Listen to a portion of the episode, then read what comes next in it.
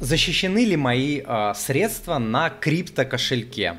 Э, смотрите, э, криптокошельки э, бывают разные. Сейчас я кое-что выведу. Да, слева от меня вы можете видеть э, бесплатный PDF, который можно скачать по адресу moneypapa.ru slash крипто-дефис списки.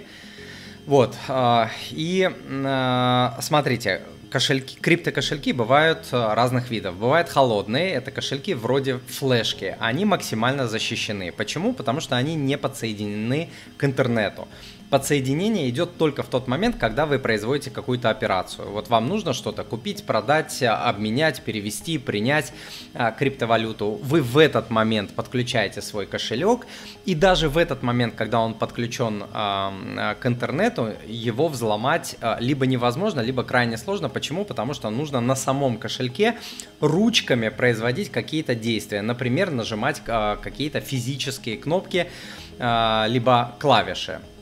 Вот, поэтому такой э, способ считается наиболее э, безопасным. Вот, горячие кошельки, э, это кошельки, это по сути приложение в банке, либо кошель, кошельки бывают без приложения, просто онлайн кошелек. Ну, здесь нужно понимать, да, что э, любой онлайн кошелек, любое приложение это код, код, который написан человеком, разработчиком, программистом. Раз существует код, значит в теории можно написать какой-то антикод, то есть хакерский код, который в теории может этот кошелек взломать, а, что периодически и происходит. Поэтому нужно выбирать надежные а, кошельки, у которых а, огромное количество пользователей, за которыми стоит огромная команда, которая с этими хакерскими атаками борется. Но нужно понимать, что хакерская атака, хакерской атаки рознь. Да? Сегодня она маленькая, завтра может быть какая-то большая, поэтому на горячих кошельках я не рекомендую я не рекомендую хранить э, большое количество криптовалюты. Если вы потеряете ключи э, к своим э, крипто, к своему криптокошельку, или эти ключи, там специальные фразы для, для шифрования применяются, для открытия кошелька, для его восстановления в том числе. Если вы его потеряете, то а, вы не сможете вернуть свою криптовалюту. То есть она уйдет а, навсегда. Поэтому к этим фразам которые необходимы для того, чтобы получить доступ к своему криптокошельку, нужно относиться максимально серьезно, да, знаете, по-моему, я точно не помню, но говорят, что около 20% биткоина потеряно навсегда, потому что люди получили э, ключи, э, потеряли, извините, ключи к этим э, кошелькам и не могут их восстановить. А это, на минуточку, это сотни миллионов долларов.